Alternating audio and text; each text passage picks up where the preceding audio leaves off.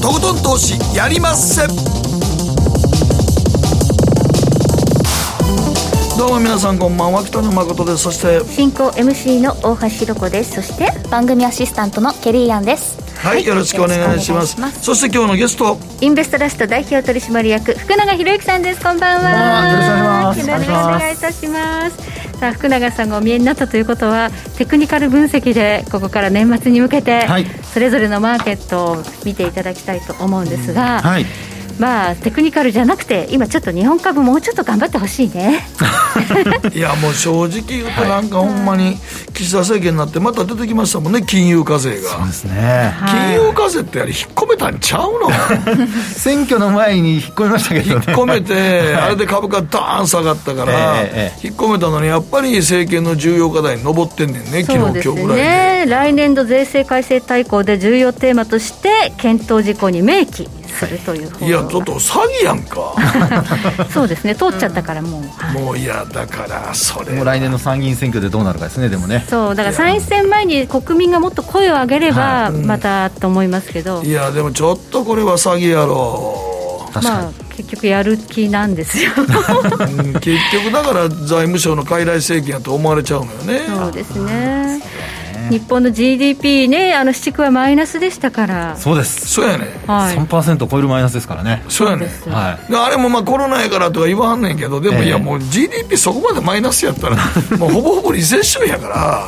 それより前に、そんなこと言う前に景気を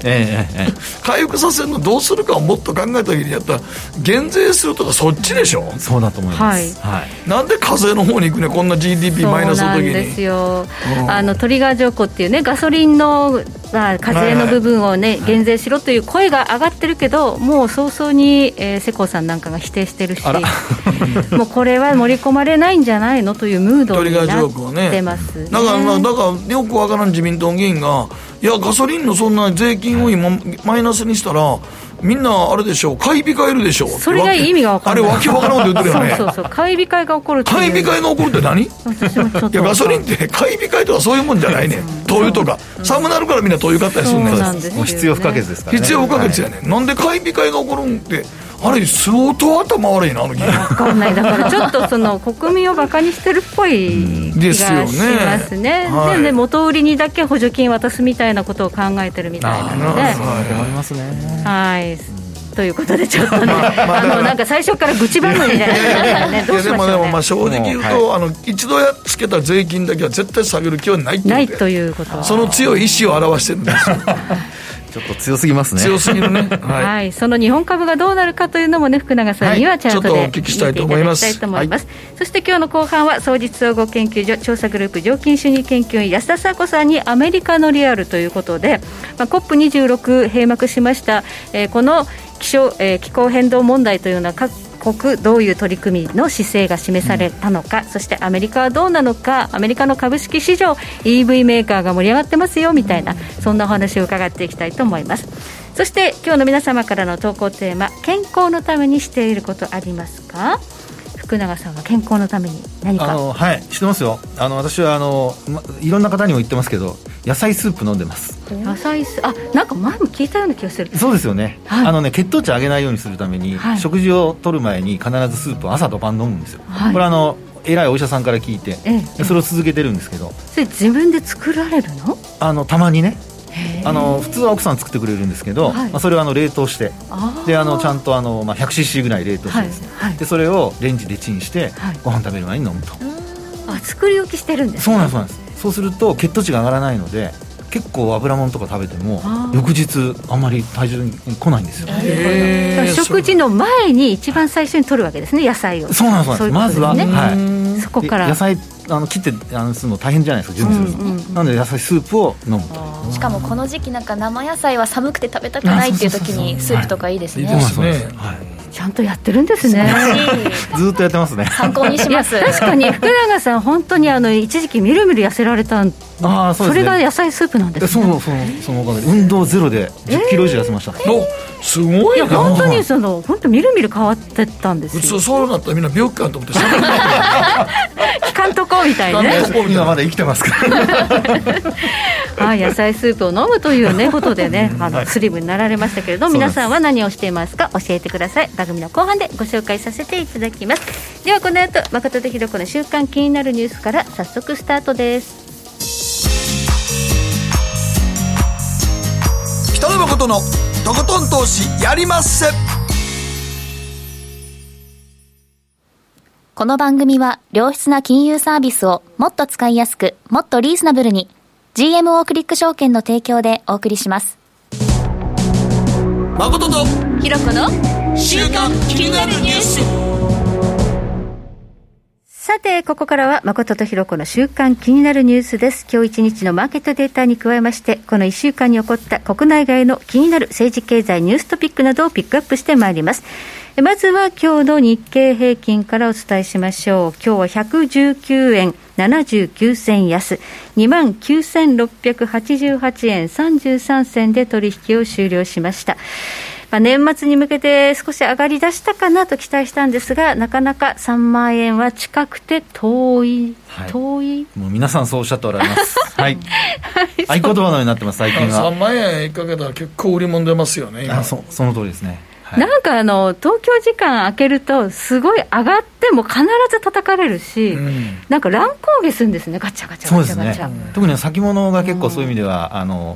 その要因になっている可能性は高いですね。そうですね、はい、なんか MSCI の銘柄組入れの入れ替えでも、はい、最近は日本株は除外されるばっかりで。そうなんですよ、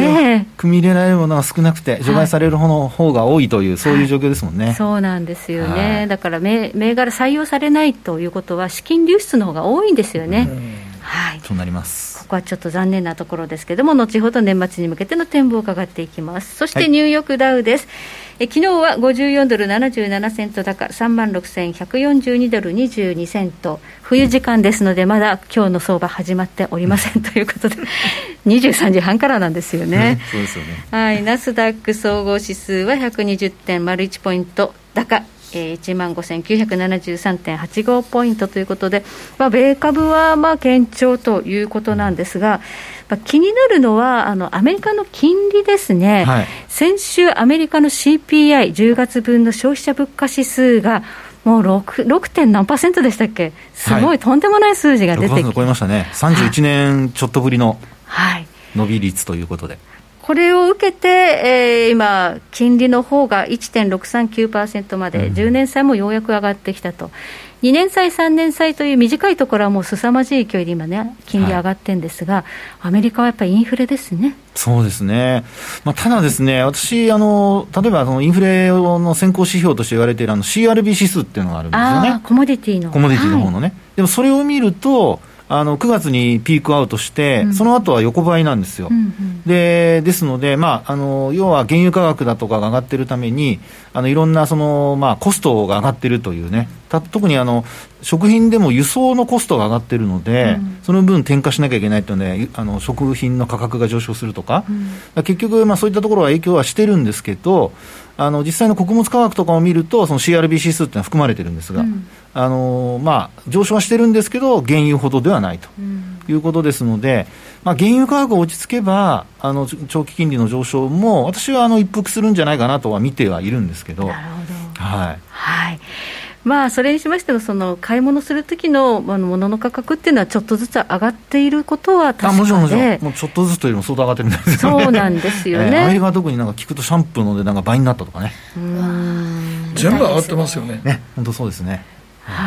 エネルギーが下がってくれればまた落ち着く。だから FRB が一時的ってずっと言い張ってるのがもう厳しいんじゃないんですか、はいどっかで修正するんじゃないですかみたいにマーケットは言い始めてるんですけど、はい、落ち着いてくれるかもしれない。そうですね、要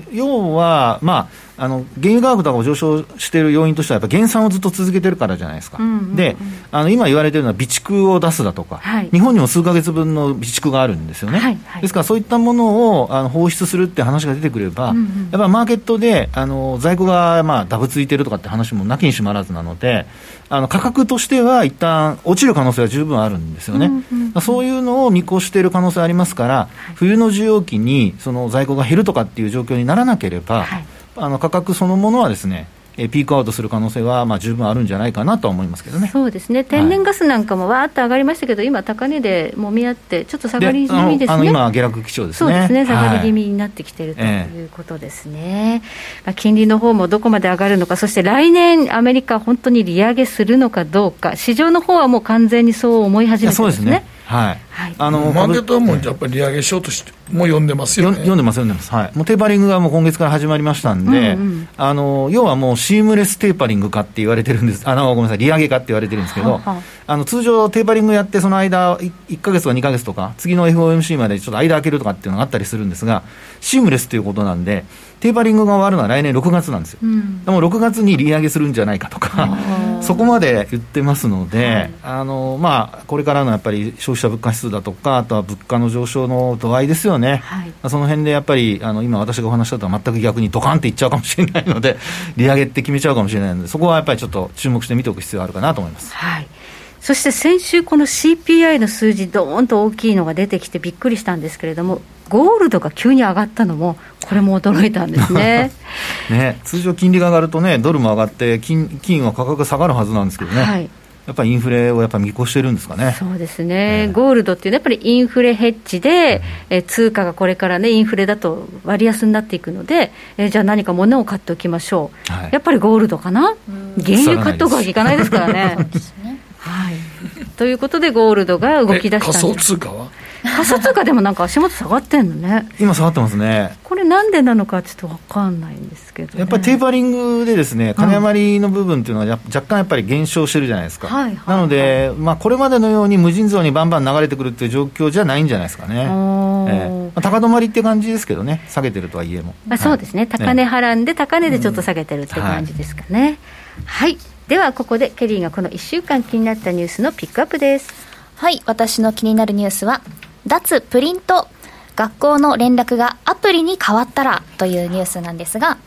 東京都目黒区で11月から区立のすべての小中学校と幼稚園から家庭への連絡手段としてスマートフォンのアプリが導入されました、まあ、これまではやっぱりプリントだったり連絡網のプリントだったり連絡帳っていうものが学校から発行されたりと、電話によるアナログな連絡手段が主流でしたよね。で、文部科学省が2020年の10月に学校と保護者間の連絡手段をデジタル化するように全国の教育委員会などに通知したことを受け、メールだったりアプリを導入する自治体がかなり増えています。で、東京都内でいうとこの目黒区とあと渋谷区、あと千代田区などがアプリを導入済みになっています、まあ、アプリを使うところがあったり、あとはGoogle ドライブだったりパソコン上でデータを PDF だったりを取れるようなものも使っている自治体もあるんですけど、結構バラバラなんですよね。ただなんでアプリの方がいいんじゃないかというと、やはり家庭で、まあ、通信環境だったりとか、あとどの家庭にもラップトップだったりデスクトップがあるとは限らないということで、アプリを使う自治体が多いということです。で、まあ、例えばなんですけど、連絡で子どもたちが、まあ、私もそうなんですけど、ちっちゃい頃プリントってなくしがちだったりするじゃないですか、はい、紛失したり渡すのを忘れちゃったり、重要なプリントだったのにないみたいなことはアプリの通知で行くようになったりとか、給食費の引き落としの連絡とか不審者の情報とか、そういうのが全てアプリで通知が行くようになったということで、まあ、いつも電話に出れないご家族親御さんもいらっしゃるじゃないですか、うん、なのでアプリというのはこれ非常にいい手段なんじゃないかなと。まあ、でもそれは親に行くわけでしょ。そうです、親のスマホにね、はいはいはい、もう不審者情報もね、うん、もうむちゃくちゃなってるからねまあでもあれかわいそうな情報もいっぱい出てますからね。あります。なんかそれって犯罪なの？いやね、ほんまにね、うん、人の家の庭で子供が5、6人遊んでて、うんうん、ここで遊んだらダメだぞっておじいちゃんに怒られた事案って、それ事案じゃなくてお前とこのガキが人の家の庭で遊んどったやろそういう変なの通知来る時あるこれのに不審者だのみたいなね不審者っていうでもなくて、ただ単にその子供らが人の家の庭で遊んでたことを怒られたというそれを親に言ったらそれを警察に言ったというね。あらららら、おじいちゃんかわいそうですおじいちゃんが被害者ですよねその場合はね。それ事案じゃねえやろとありますね。ありますね。はい。まあ、でもいろんな会社でデジタル化が進んでるじゃないですか、うん、ハンコとか印鑑とかも全てデジタル化になったりと、うん、まあ、学校とその保護者の間でもプリントっていうものがもうほとんどいらなくなっているという、うん、紙も使わないで済みますし、はい、あとは連絡網とかって私の時ももちろん紙で全員の、ね、電話番号とか書かれたものってありましたけど、ああいうのって危ないですもんね、個人情報を、ね、一覧にしてるようなもんですからね、うん、そういうのがなくてもうアプリダウンロードしてれば、はい、学校から一斉に連絡が行って、まあ、親御さんが分かると、はい、そうやね、プリントっていうね、懐かしい懐かしいまあでも今ほんまに小学生がランドセルでね、うん、重たすぎる言うてあれも問題になってて、教科書ね、だって小学校1年生ぐらいで20キロ近くのもんとか10キロぐらいのもん持つっておかしいでしょ結構重かった記憶ありますね、重いよあれ小学校の 5,6 年だったらそうでもないねんけど 1,2 年生はランドセル自体が重たいな、そうやね、あれになんや笛やなんか絵の具のパレット教科書やってて、だからもうねそれ自体がやっぱりちょっと重たすぎるからって言って、今だから大きい教科書って言ってもロッカー作って教科書置いときましょうっていう方向に行ってるらしいよね。ちょっとね健康状態にも悪いよね、骨曲がっちゃったりね。お前らほんま夏休みの前とかに子供が俺も覚えてるけど、全部持って帰ってきて、書道から絵の具から大変でしたあれは。そうそう、あんなん全部持って帰ってきよるから。めちゃくちゃ弱さにも残念だと思うかわいそうにねそうやね、はい、でもデジタル化ということで、はい、もっと便利になっていくということですね、はい、そうですね、はい、はいはい、以上誠とひろ子の週刊気になるニュースでした。この後コマーシャルを挟みまして福永さんにじっくりと伺っていきます。北野誠のとことん投資やりまっせ、やりまっせって英語ではレッツはどうかな。ねえ先生、好きって10回言って。それ10回クイズでしょ。いいから。じゃあ好き好き好き好き好き好き好き好き好き好き。僕も先生好き。え、もう思わず笑みがこぼれる。株式 FX は GMO クリック証券。いらっしゃい、ご注文どうぞ。大盛りラーメンにトッピングでチャーシュー、コーン、メンマ、海苔、それに味玉、白髪ネギで、あー、バターとワカメも全部のせい一丁。シンプルにわかりやすく。株式 FX は GMO クリック証券。エミさん、どうしたの？僕最近考えてしまうんです。毎晩月を見上げるたびに僕の将来はどうなってしまうんだろうって同時に思うんです。この虚しい気持ちに寄り添ってくれる女性がいたら。好きですってよくない？シンプルにわかりやすく。 GMO クリック証券。北野誠のとことん投資やりまっせ。みんな集まる集まるよ。さてここからはマーケットフロントラインです。今日はインベストラスト代表取締役福永博之さんに伺ってまいります、はい、テーマは短期ではトレンド転換、テクニカルで見る年内の日米マーケット展望、はい、改めましてよろしくお願いいたします。はい、ご調査よろしくお願いします。短期ではトレンド転換というのはどの市場でしょうか？はい、ですね、実はアメリカ市場なんですけど、うん、高値をつけた後にですね、ちょっと今目先ですけどね、はい、少しピークアウトしてきているのではないかというところで。お、いよいよですか？やっぱ短期なんですよね。短期かあくまで、はい、いわゆるその本格的な調整に入るかどうかっていうのが、うん、まだそこまではいってないです。はい、はい、でもそういうのの積み重ねで結果的に本格的な調整に入っていくので、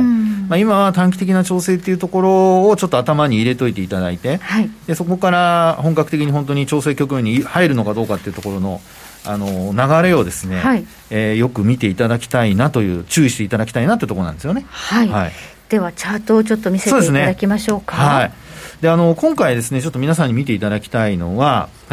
ボリンジャーバンドと言われるテクニカル指標でして、はい、でこれはこうバンドの範囲内に収まる確率っていうのが、示されてるんですよね。でプラスマイナス3シグマっていうことになるとほぼ 99.8 かな5かな、はい、ということで 100% にはならないんですけど、はい、この、バンド全部で7本あるんですが、うん、この7本の中に収まるということなんですよね、はい、でこのチャートを見るときのポイントはですねこの向きなんですよ。線の向きですね、はい、で真ん中から下と真ん中から上ということで7本ありますので、真ん中の線が25日線なんですけど、はい、その25日線よりも上と下で判断していただくんですね、うん、で全部が上向いてるときっていうのはもう上昇トレンドで、はい、強い上昇トレンドですからどんどん株価上がっていくでしょうっていう、そういう見方なんですよ、はい、ところが今これチャート見ていただきますと上の2本、まあ、下向きの三角になってますけど、これ下向きを示してるんですね、はいはい、ですから7本の線のうち、まあ、4本あ 5本が上向きで2本は下向き。本当だ、はいね、でこの2本が下向きっていうことは、はいまあ、基本的にこの上昇の範囲というのは上に伸びてるんじゃなくて、うんうん、内側にこう落ちてきてるわけですから、はい、これ株価の上昇っていうのはこの範囲内に収まりますよってことを考えると、はい、これから先まだ落ちてくるので、はい、もう株価としては一応ピークアウトが、まあ、ちょっとこうピークアウト気味なんじゃないかと、まあ、つまり一気に下降するわけじゃないけど、はい真ん中の25日移動ラインに収縮して横になりそうやと思うんですね、はい、横ないしはそれを下回る可能性、下回る可能性っていうところなんですよね。で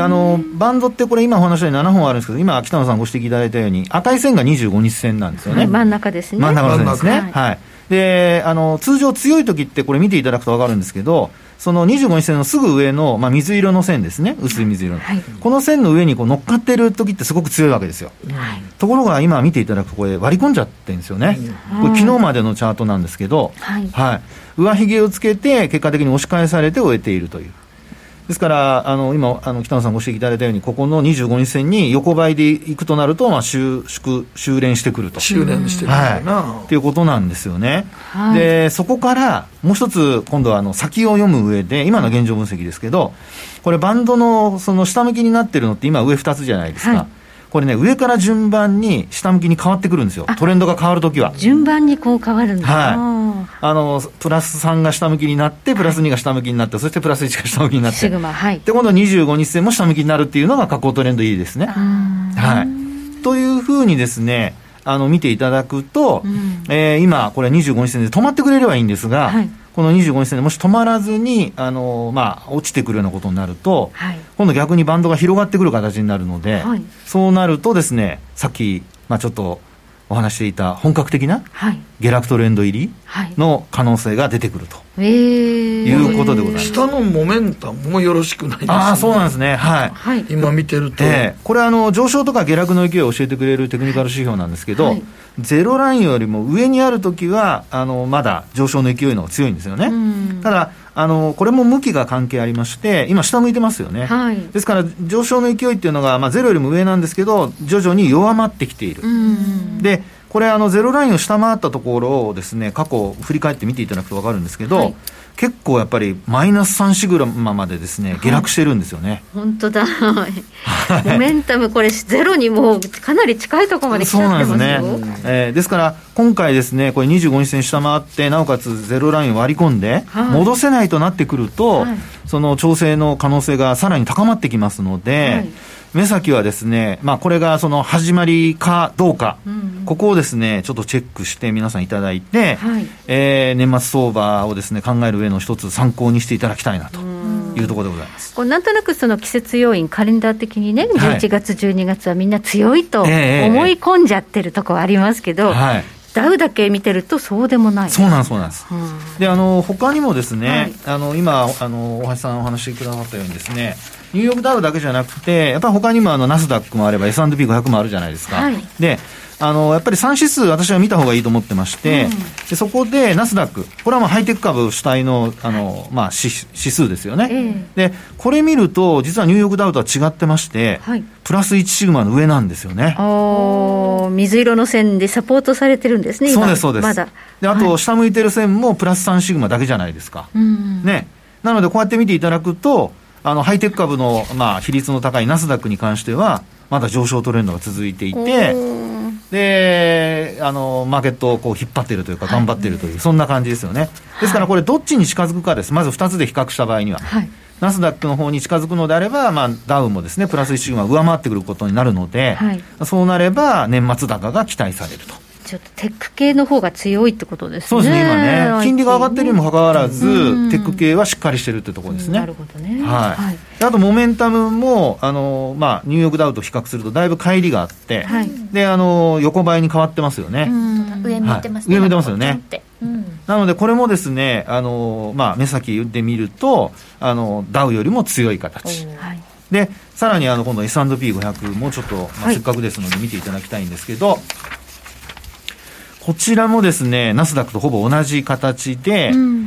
一応プラス1シグマは上回った状況ですね。頑張ってます、はい、ただこれも面白いんですけどナスダックの方は一番上の線だけが下向きなんですが、これはちょうどダウとナスダックの中間みたいな感じになってまして、はい、日本線上のプラス3とプラス2が下向きなんですよ。本当ですね、青い三角になってますね、はい、なのでですねこちらもですね、まあ、ちょうど中間に今位置しているような形になってますから、ただそれでも株価の水準としてはプラス1シグマよりも上なので、このまま、まあ、ダウの方がですねプラスシグマを上回ってくれれば株価的にも年末ラリーがですね、はい、ちょっと期待が高まると、はい、で一方でまあS&P500 もプラス1シグマ下回ったり、ナスダックも下回るとなると、警戒が必要になってくるってところですね。であとモメンタムもナスダックと同じように横ばいなので、こちらもゼロを割らなければ、はい、基本的にはそんなに弱気になる必要はないんじゃないかなと思いますから、はい、そこをですねまあ1日1回でもいいのでちらっとこうね、はい、朝起きた時に見ていただいて、はい、で日本株への影響どうなるかなとか年末どうなるかなっていうような感じで見ていただくのがいいんじゃないかなと思います、はい、どのインデックスが先行していくのかなってことですね。そうなんですよね。ただこれまではナスダックとそれから S&P500、まあ、このグループと、はい、それからニューヨークダウのグループってこういう2対1で分かれてるんですよね、はい、でお互いこう交互に上げたり下げたりしながら、株価指数っていうのはこれ上げてきてますので、まあ、そういう意味では今どっちかが強ければいいんですよ、ナスダックと S&P500 が崩れても、はい、ダウが上がっていればいいんですよ。そういう今状況なんですね。いわゆるグロースと、バリューというまあ、選択が、まあ回転してると資金循環が効いて結局米株買ってんでしょ、結局はっていうこと米株全体では上がってるんですよねって話なんですよ ね、ですから全部が崩れてき始めたらそれこそ警戒信号なので、そこをですね見て、気づいていただければ、はい、売り時を逃さずに済むんじゃないかなというふうには思いますね。はい、はい。そして、はい、今気になるのはアメリカの金利が動き出したということで、まあ、ドル高基調が強まっている、ね、そうですね。ドル円相場もなんか動き出しましたね。そうなんですよね、はい。でこれまではですね、まあ、そうですね、これね、チャートはこれ月足なんですけど、はいはい、で一目均衡表と言われる、まあ、チャートを使ってるんですが、はい、これまあ、網掛けしているところですね。これ抵抗体と言われるところで、まあ、雲とか呼んだりしますけど、まあ、これをですね10月上抜けまして、はい、で11月もこれ一応昨日までのチャート入ってるんですが、はい、114円の80銭台まで来ていると。今日は東京時間ですとね114円の90銭つける場面ありました。90銭台ありました、ね、はい、115円手前まで行きましたので、はい、でこれ横棒の線があるんですが、これずっと過去に遡って見ていただくと、これまで節だった114円の73銭とか、全部抜いちゃってるんですよね。そうですね、はい、でまあ、この状況からしますと次の節になるのは、まあ、価格で見ると115円、で5円抜けるともう次の節っていうのはですね、これ2016年の12月なんですけど、118円の66銭というところまでないんですよ。本当ですね、抵抗がないですね、全くないんですよね。そうか、雲抜けて抵抗ラインがもうそこまでないねんな。そうなんです。3円ぐらいポーンと3円ぐらいやったらそんなに上っていう感じじゃないもんね。そうですね、115円の手前やったら、はい、でこれ月足なので、まあ、今月、まあ、この今の水準で終わるようであれば、まあ、12月ひょっとするとですけど、はい、118円に向けて動き出す可能性があるのではないかということですね、はい、はい。まあ、基本的にそのドル円が上がって円安になると日本の輸出セクターにとってプラスだからいいことだよって言うんですけど、はい、今本当にそうなのかっていう。いや、それがですね、はい、まあ、大橋さんのご指摘はすごいもう皆さんねこれまでの教科書的に言われたとこなんですけど、実は今日のマーケット見てますとそうじゃなくてですね、輸出関連株で自動車なんかマイナスで終えてるんですよね。こんだけドル円が上がってるのに、そう、はい、もうね想定為替レート108円台なのに、うん、トヨタも実際最高益っていう話でしたけど、はい、まあ、理由を見てみるとやっぱり円安が寄与してるっていう、はい、そういうところなんですよね。じゃあなんか上がってもいいのに、はい、ところが上がってないと、はい、でこれはまあ半導体の不足だとかっていうところがまあ自動車はあるんですけど、はい、一方でやっぱりコストが上がってきているので、はい、結果的にですねコスト高でなおかつ円安っていう流れになってまして、はい、これもう本当収益下期まあ、要は収益を押し下げる要因になるんじゃないかって、それをやっぱりマーケット懸念してるんですよね。なるほど、もう海外からいろいろ調達しなきゃいけない資源とかね、はい、そういうもののコストが上がるっていう。そうですね、はい、だからあんまり円安行き過ぎてもね、円高の時はほらいろんなもん入ってくるもんがね安かったから、はい、うん、そうなんですよね。だから妥当なラインが難しいのよね。そうですね、これからなんかいろいろ買うものが高くてしょうがないって感じになってくる、ね、そうや、だから110円ぐらいまでで収まってくれたら ね、うん、ね、ちょうど利益も出るしそこまでコストも上がらなかったんやけど、はい、そこを超えていくとコストがね、もともとの資源が今高くなってますから、ね、高くなってるから、そうやね。ですから両方上がってるっていうのはこれ日本の国にとってはあんまり良くない円安なんですよね。だからあんまりみんなもう最近喜ばなくなったのよ。ああ、そうですね。本当それは言いますね。だから結局株式マーケットも円安をなんかこうあんまりニュースにもうなってないでしょ。はい、そうです。材料視しませんよね。はい。ということでちょっとね、はい、喜んでいいのかどうかわからないドル円の上昇なんですがじゃあ最後に日本株をちょっと見ていただきましょう。はい、そうですね、日本株はですねちょっと特徴的な今年、まあ、そういう動きをしてまして、うん、でこれもまたもうあと2ヶ月1ヶ月半ぐらいですので月足なんですけど、はい、でこれ単純に移動平均線とローソク足なんですよね。はい、で一番ローソク足に近いのが12ヶ月移動平均線 でその下が24ヶ月ですから1年と2年の移動平均ですかね。はい、であと青い線が一番下が60ヶ月移動平均線でこれ5年移動平均なんですね。はい、でこれで12ヶ月移動平均線の上にありますから株価的には上昇基調なんですよ。はいはい、だけどずっと横ばいじゃないですかこれ今年まあそうですね、はい、で今の大橋さんのご指摘のように横ばいの理由としては、はい、これまあ見ていただくと分かりますけど2月にですね、はい、3714円って株価高値つけて、はい、9月その高値抜いたんですよね。一瞬、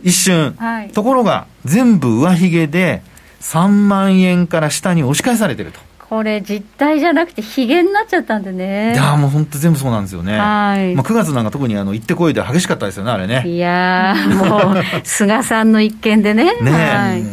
はい、でまあ、ただそうは言ってもですね、はい、直近では下げるとやっぱりこれも下ヒゲになってますので、はい、10月見ていただくとすごい長い下ヒゲなんですよね。うん、で11月は一番右端のところでこれ途中なんですけど、はい、これまでとパターンが違うのは実はまあロウソクの幅が小さいということと狭いということと、うん、はい、それから今その上髭ももちろんあるんですけど、うん、まだ月残っている部分で、今度は月末にかけて上げて終われるかどうか、でもしこれまでのパターンを破ってですね、はい、上げるまあ、水準切り上げて終えるとなると、はい、これひょっとしたらですね、はい、さっきなんか弱気のこと言ってますけど、はい、実は3万円超えて3万1000円までいっちゃうかも、急上昇しちゃうかもっていう要因があります。はいはい、何でしょうかその要因。でそれはですね、はい、これ需給なんです。本当にもう業績云々というよりはもう需給ですね。買い方と売り方の勢力争いですね。はい、そうですそうです、はい、パワーバランスってやつですね。はいはい、で一つポイントになってるのはオプションなんですけど、実はさっき調べたんですが最新のデータをね、はい、でコールオプションって3万円の、まあ、買う権利なんですけど、はい、3万円より上がれば利益が出ると、うん、オプションって逆に買ってる人もいれば売ってる人もいるので、はい、この縦玉が数日前までは1万6000枚だったんですよ。はい、で1万枚超えると多いって言われるんですけど、はい、1万6000枚でもすごく多いんですが、はい、今日のデータ見たら1万8000枚までいってるんですよ。はい、すごい膨らんでるんですね。はいはい、ということは上がらないと思ってる人も売ってるわけですよね。はい、上がると思う人ももちろんいるわけですけど、はい、でその上がらないと思ってる人たちが3万円超えたらどうするか。はい、これヘッジをしないといけないので、はい、で増えてるのもですね直近の安い値段で縦玉が増えてるんですよ。はい、となるとちょっとでも株価が上がり始めて3万円超えてくると、うん、ヘッジのためにこの先物買うんですよね。はい、で先物買うってことは株価が上がるってことにつながるので、ヘッジのために株価が上がるっていう、そういうことがですね、なるほど、オプションの売り方、コールを売ってる、ね、人たちも1万8000枚もあるわけですから、そうそうそうです、はい、これ価格がこう動いてくるとどうしても先物買わなきゃいけなくなっちゃうんですね。そうなんです。それでヘッジをすると、はで要は損失を確定させるってことですよね、はいはい、でそうなると上がってくれても、上がっても別にどうってことないってことになるので、はい、そういう買いが、先物に買いが入ってくるとですね、うんうん、一気にもう株価を押し上げちゃう可能性があるので、はい、1万8000枚の縦玉ってなると相当な金額になってくるんですね。そうですね。だから積極的な新規買いではないにしても、はい、でもまあ踏み上げですよね。そうですね。株で信用取引からね、踏み上げみたいな、うん、そういう状況が3万円超えてくると起こる可能性がありますよというところです。なるほど、はい、だからもうヘッジするために先物買わざるを得ないからね。そうですね、その通りです、はい、そしたら実態的に言うと3万1000円どうのこうのじゃなくて、はい、時給の関係で、はい、オプションの売り買いだけで、はい、これはって言って指数だけ上がるっていうパターンで、そんな上がんのっていうやつやね、指数だけ。そうですね、実感が伴わなくて、はい、そうですね、強いやんかってやつじゃないね、はい、なのでそういうのに引っかからないでくださいね逆に言うとそうですね、はいはい、だからこういう需給というのもやっぱちゃんと見ておかないと、うん、そうですね、そうあっというような動きになりますからね、こういうのってもう、ね、はい、投げが出るというような、そうそう、投げが投げ読んで、はい、ヘッジしていった3万1000になったと。そうです、まあ、でも次の日から売られるけど、ね、だから年末までかなこれ、はい、12月切りのオプション。そうですね、12月切りのオプションですね。ですから12月の第2週の金曜日がS q になりますので、 S q になるから、はい、そこまで、そこまでやなまあそこまで何を狙ってるんですかそこまでやなかなり具体的には上がってもですよ、はい、構想をねでもまあ俺と大橋さんはちょっと先物買いに行こうかなって今ねちょっといろいろ考え て家帰ったらログインしようかなそうそう今やろうかはい、ありがとうございます、はい、ここまで福永博之さんに伺いました、はい、どうもありがとうございました、北野誠のとことん投資やりまっせ。みんな集まれ、行かしていただきます。 GMO クリック証券はおかげさまでファイナンスマグネート社の調査において2020年 FX 取引高世界第1位を獲得、多くのお客様にご利用いただいております。 GMO クリック証券は安い取引コストが魅力であることはもちろん、パソコンからスマートフォンまで使いやすい取引ツールも人気、またサポート体制も充実しています。 FX 取引なら取引高世界ナンバーワンの GMO クリック証券、選ばれ続けているその理由をぜひ実感してください。 GMO クリック証券株式会社は関東財務局長金賞第77号の金融商品取引業者です。当社取扱いの金融商品のお取引にあたっては、価格変動などの理由により投資元本を超える損失が発生することがあります。お取引をする際は当社のホームページや契約締結前交付書面にて手数料などの諸経費及びリスクについて十分ご確認ください。北野誠のとことん投資やりまっせ。もう寝る暇ないわ。なのに肌ツヤツヤツヤツヤツヤツヤ。マーケットのリアル。さて、総実総合研究所調査グループ上級主任研究員の安田佐和子さんにお越しいただいています。こんばんは。こんばんは、よろしくお願いします。よろしくお願いします。はい、今日はどういうテーマでしょうか。はい、先進国と途上国で同床異夢の COP26、 環境銘柄も足並み揃わずというタイトルをいただいておりますが、はい、グラスゴーで閉幕しましたけれども、これは成功と言えるのか。画期的な文言が一つ入ったということでは成功と言えるんでしょうが、ただ、まあ、進歩的な取り決めだったかというとそうではないというところで、まあ、勝ち組負け組ができているかなと思いますし、本当に明暗が分かれた結果になっています、はい。まあ、そもそもCOP26 に合わせて、はい、いわゆるその目標あるじゃないですか、排出削減目標ですとか、はいはい、でこれってそれに合わせて引き上げたところって、まあ、欧州ですとかは、ね、もう厳しい目標を掲げてるんで特にいじらなかったんですけど、こう中国ですとかインドとかが目標を引き上げるかなと思いきや、まあ、何もしなかったですねと、うんうん、っていうのが一つと、あと実際に引き上げたのはブラジルだけ、うんでブラジルはやっぱりアマゾンの、ね、森林破壊の問題があって、はい、でかなり大統領選来になるのかな、うん、それでこうやっぱり大統領選の行方もかかってくるってことでブラジルは修正しましたけれども、それ以外は特に変更がなかったというところですね、うんうんうん。でその温室効果ガスの排出動向ですけど、どうでしたかっていう話でざっと申し上げると、うん、やっぱり排出量が一番大きいのは中国ですよね。中国になってます。で2020年と、2000年20年間比較してみました。で2000年で比較したのは、はい、中国が WTO に加盟する前ということだったんで、それで排出量どうなりましたかって見てみたんですけど、はい、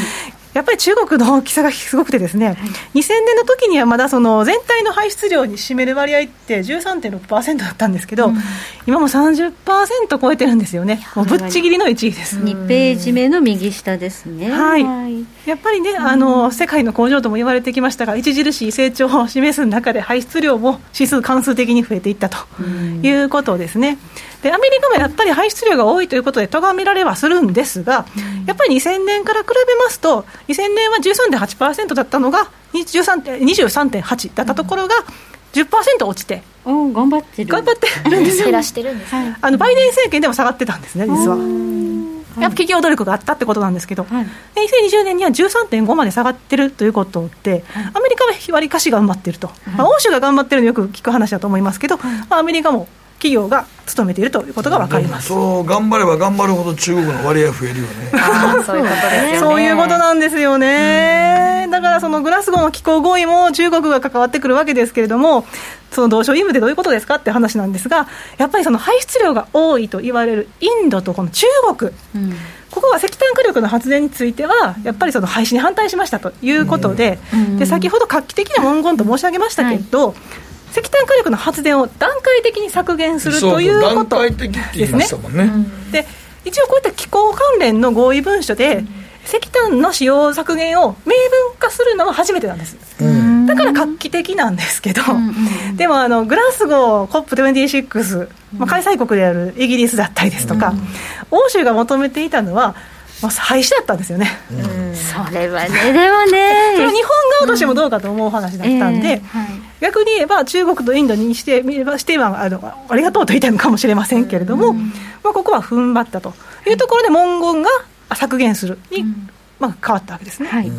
ということがあります。それとその途上国と先進国、特に欧州との間でやっぱりその目標に対する意識が違うというところがありますけれども、うん、中国とかインド、それからインドネシアですとかアフリカ諸国って同志途上国っていうグループがあるんですよ、うん、でそのグループを代表してインドが言ったのが先進国は2015年の取り決めで毎年1000億ドル途上国に支援するはずでしたよねと、うん、はい、それ守ってませんということで、はいはい、今後10年間で 1.3 兆ドル出すべきだとお金をそうですねください。要はそのコロナ禍の回復期でもありますし、うん、でやっぱりサプライチェーンの問題もあって、うん、っていうところで非常にその景気回復が難しい中での排出量削減ってなるとやっぱり困難ですと、できない、まあ、ものはできないですよね、はい、で途上国ですからやはりその飢餓 に苦しむ人たちがいるんだと、ねはいはい、いうことで支援を訴えてたわけですね、はい、あともう一つここも日本にそこに中国とインドが入ってるのはすごいよな確かにここ同志途上国じゃねえやろと思うけど、まあ、同志そうなんですよ中国はもう先進国だってそんなもん、ね、日本より絶対経済的に強いねん、技術力もありますしね、そうやん世界第2位やで、それがなんで同志途上国やねん、いつまで途上国なのかっていう、ね、途上国扱い気候変動の関係ではまだ途上国という、いやそれがすごいよなすごいですね。あとその今回のグラスゴー気候合意ではあれって思われた方もいらっしゃるかもしれませんけど、うん、原発の議論が棚上げされたんですよね、うん、フランスのマクロン大統領ですとかね再開を発表しましたし、うんはい、でまあ、日本なんかも、まあ、新しい、ね、新設ですとか建て替えは慎重ですけど、うんまあ、盛り込んでますとエネルギー基本計画盛り込んでますっていう話ですし、うん、あとバイデン政権も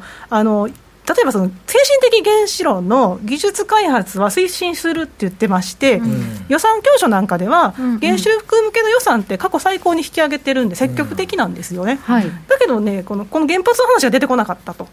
うところでちょっとんっていう話が出てますね、うん、あえて触れなかったんですなのかもうそこまで議論が及ばなかったのか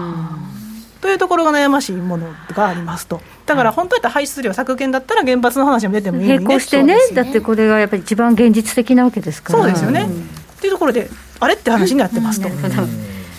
一方で、まあ、仲良くしてる他国がありましてまあ中国とインドもタッグを組んでる部分もあったんですが、うん、米中も共同宣言出しましたと、うん、っていうのがありますねこれは、うんはいはい、だから両国が協調していきますって何で協調するんですか、うん、とりあえず今後10年にわたって作業部会作ります、うんまあ、よくある話ですよね、うん、あとはその中国が向こう5年間で石炭の消費量だったりそのメタンの排出量っていうのを減らしますっていうのを、まあ、米国が手伝いますって話なんですけど、うん、これ数値目標とか具体的な目標全くないんですよね言ってるだけ、まあ、これからなんでしょうけど、うん、どうなるのかなとは思っています、うんで割とこの共同宣言ってアメリカが頑張ったのかなって個人的には思ってましてと言いますのが、うん、気候変動担当のケリー特使、はい、彼4月の日米首脳会談の裏で中国行ってましたよね、うん、あ来ました、はい、あと8月の末から9月の3日間までにかけてまた中国行ってたんですよ、うん、で担当の海進華さんとかにお会いしてたんですけど、うん、この間にいろいろ気候変動でのこう取り決めなんかをしてたんだろうなと思うんですよね、うん、でもその例えば中国の海進華さんってアメリカに来てないんですよねってことを考えると、まあ、アメリカ側の思惑があって中国に向かっていてこう例えばその中国の場合メタン排出ガスの削減目標については拒否したんで入らなかったんで、はい、っていうところをアメリカがカバーしたっていうふうに見えますよねでもともとそのバイデンさんってよくその習近平さんのことを一番長い首脳として一番長い付き合いのある人だっていうふうにはい、ご評価されていらっしゃるんですよ、はい、仲いいんだみたいなことを言うんで、うんうんうんまあ、やっぱりその中国とバイデン政権ってやっぱりその昔のオバマ政権との関係もあるってことが伺えますよねっていう話ですね、うん、やっぱりつながってんのねっていうねそういうイメージはありますよね、はいはい、であとやっぱりバイデン政権といえば、はい、2050年までに温室効果ガスの排出ネットゼロですとか、うん、あと2035年までに電力供給源排出ネットゼロっていうふうに言ってます、うん、で何をするかっていうと太陽光発電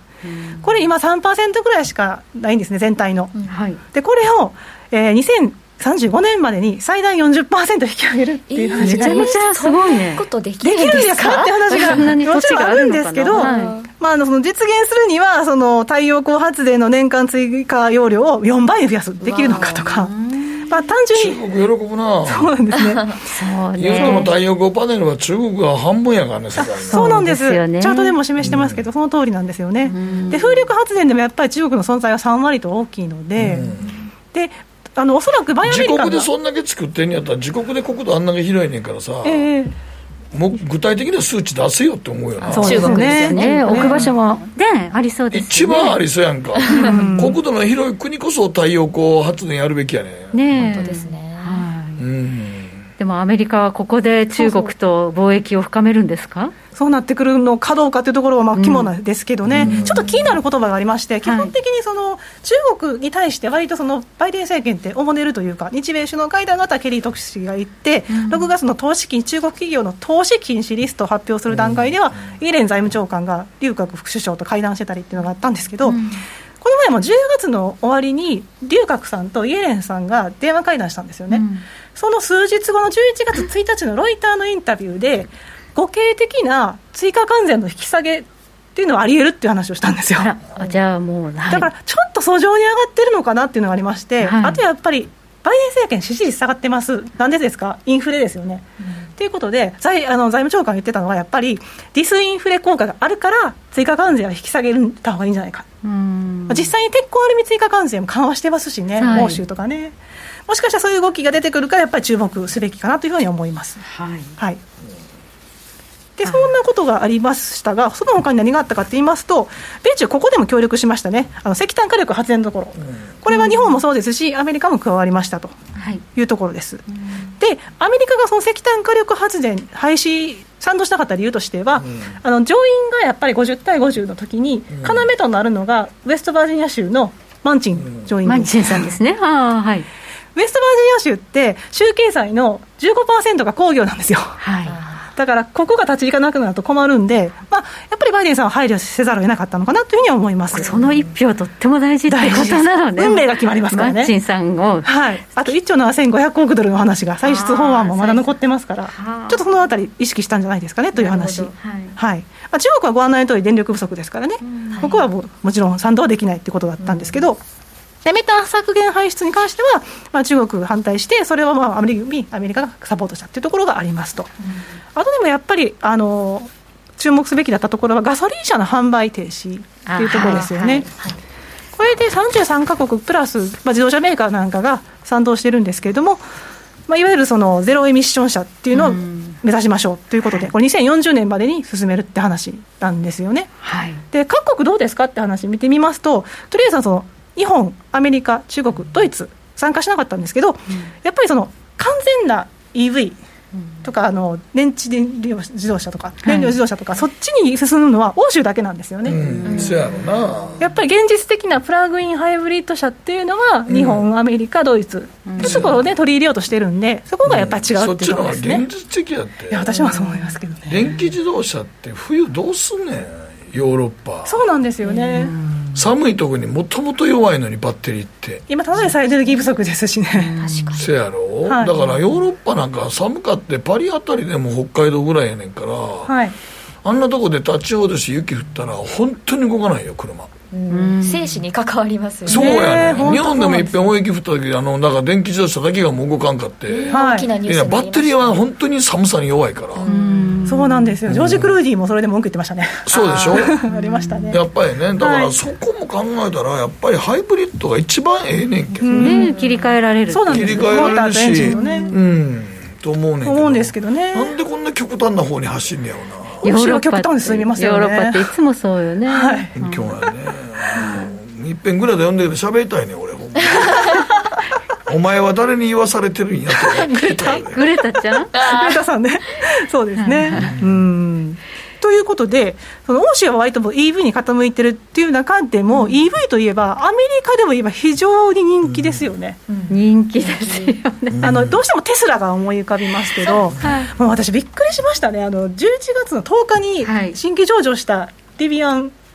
オートモーティブ、うん、はい、新しい EV メーカーが IPO したんですね、はい、IPO しましたね、はい、まあ、16日まで5日続伸したのはいいんですよ、うん、続伸したのはいいんです。ちなみに資金調達額は、119億ドルで、アメリカ市場では6番目、うん、ちなみに1位はアリババでの250億ドルなんですけど、うん、まあ、市場6番目だったということなんですけど、うん、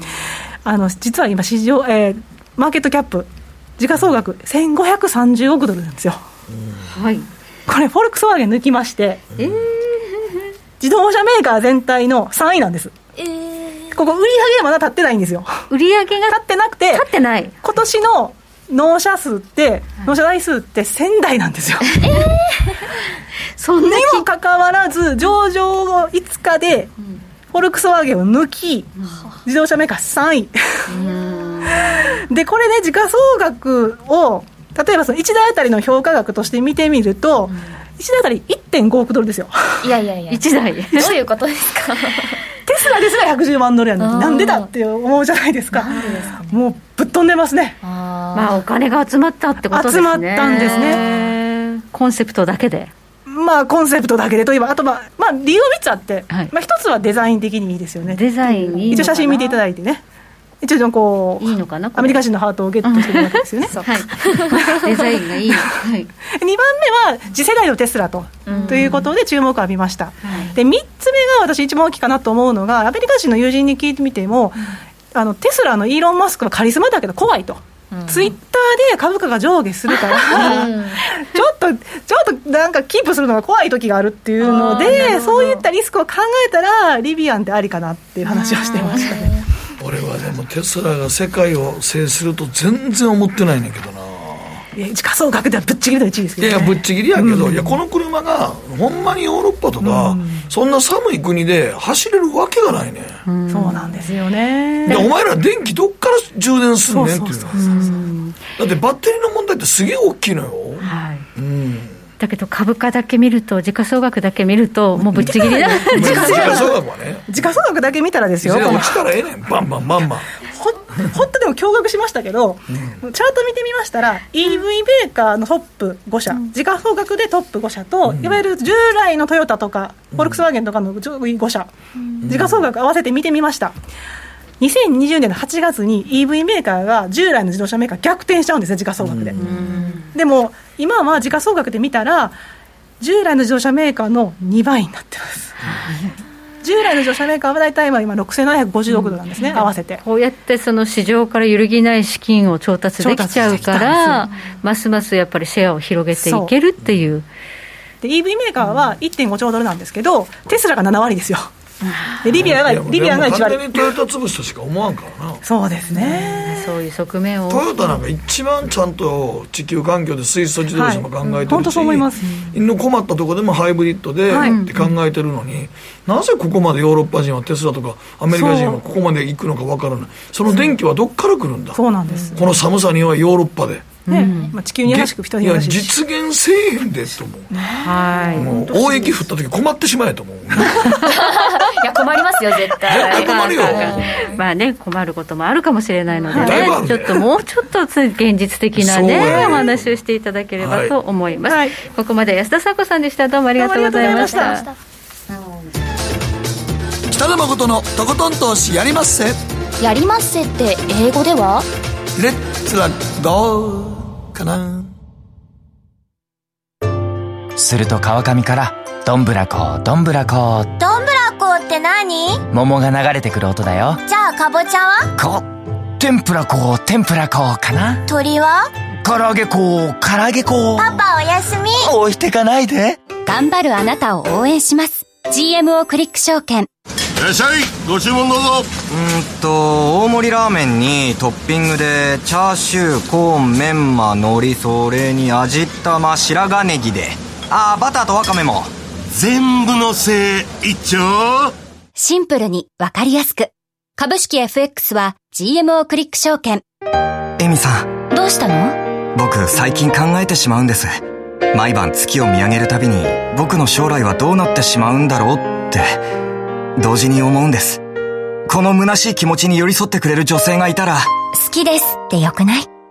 シンプルにわかりやすく GMO クリック証券。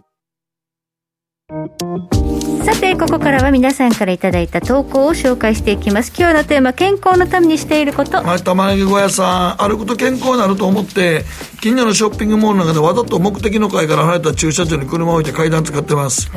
新型コロナウイルス蔓延期だとマスクもしているのでかなり行き上がります。いきなりジョギングなんかするとむしろ体へのダメージが大きくなるので注意しましょう。おっしゃる通りです。はい、生活量も強くなるかもしれないね。小太郎さんは、私は週1筋トレ、そして休日はジョギング程度ですが、最近妻が YouTube のエクササイズにハマっています。友人に紹介された動画をやってみると見た目にも引き締まってきました。で、本人も鏡を見ては喜んでいて、私からの褒め言葉もとても効果的みたいで、継続して頑張っていますと。私もやってます。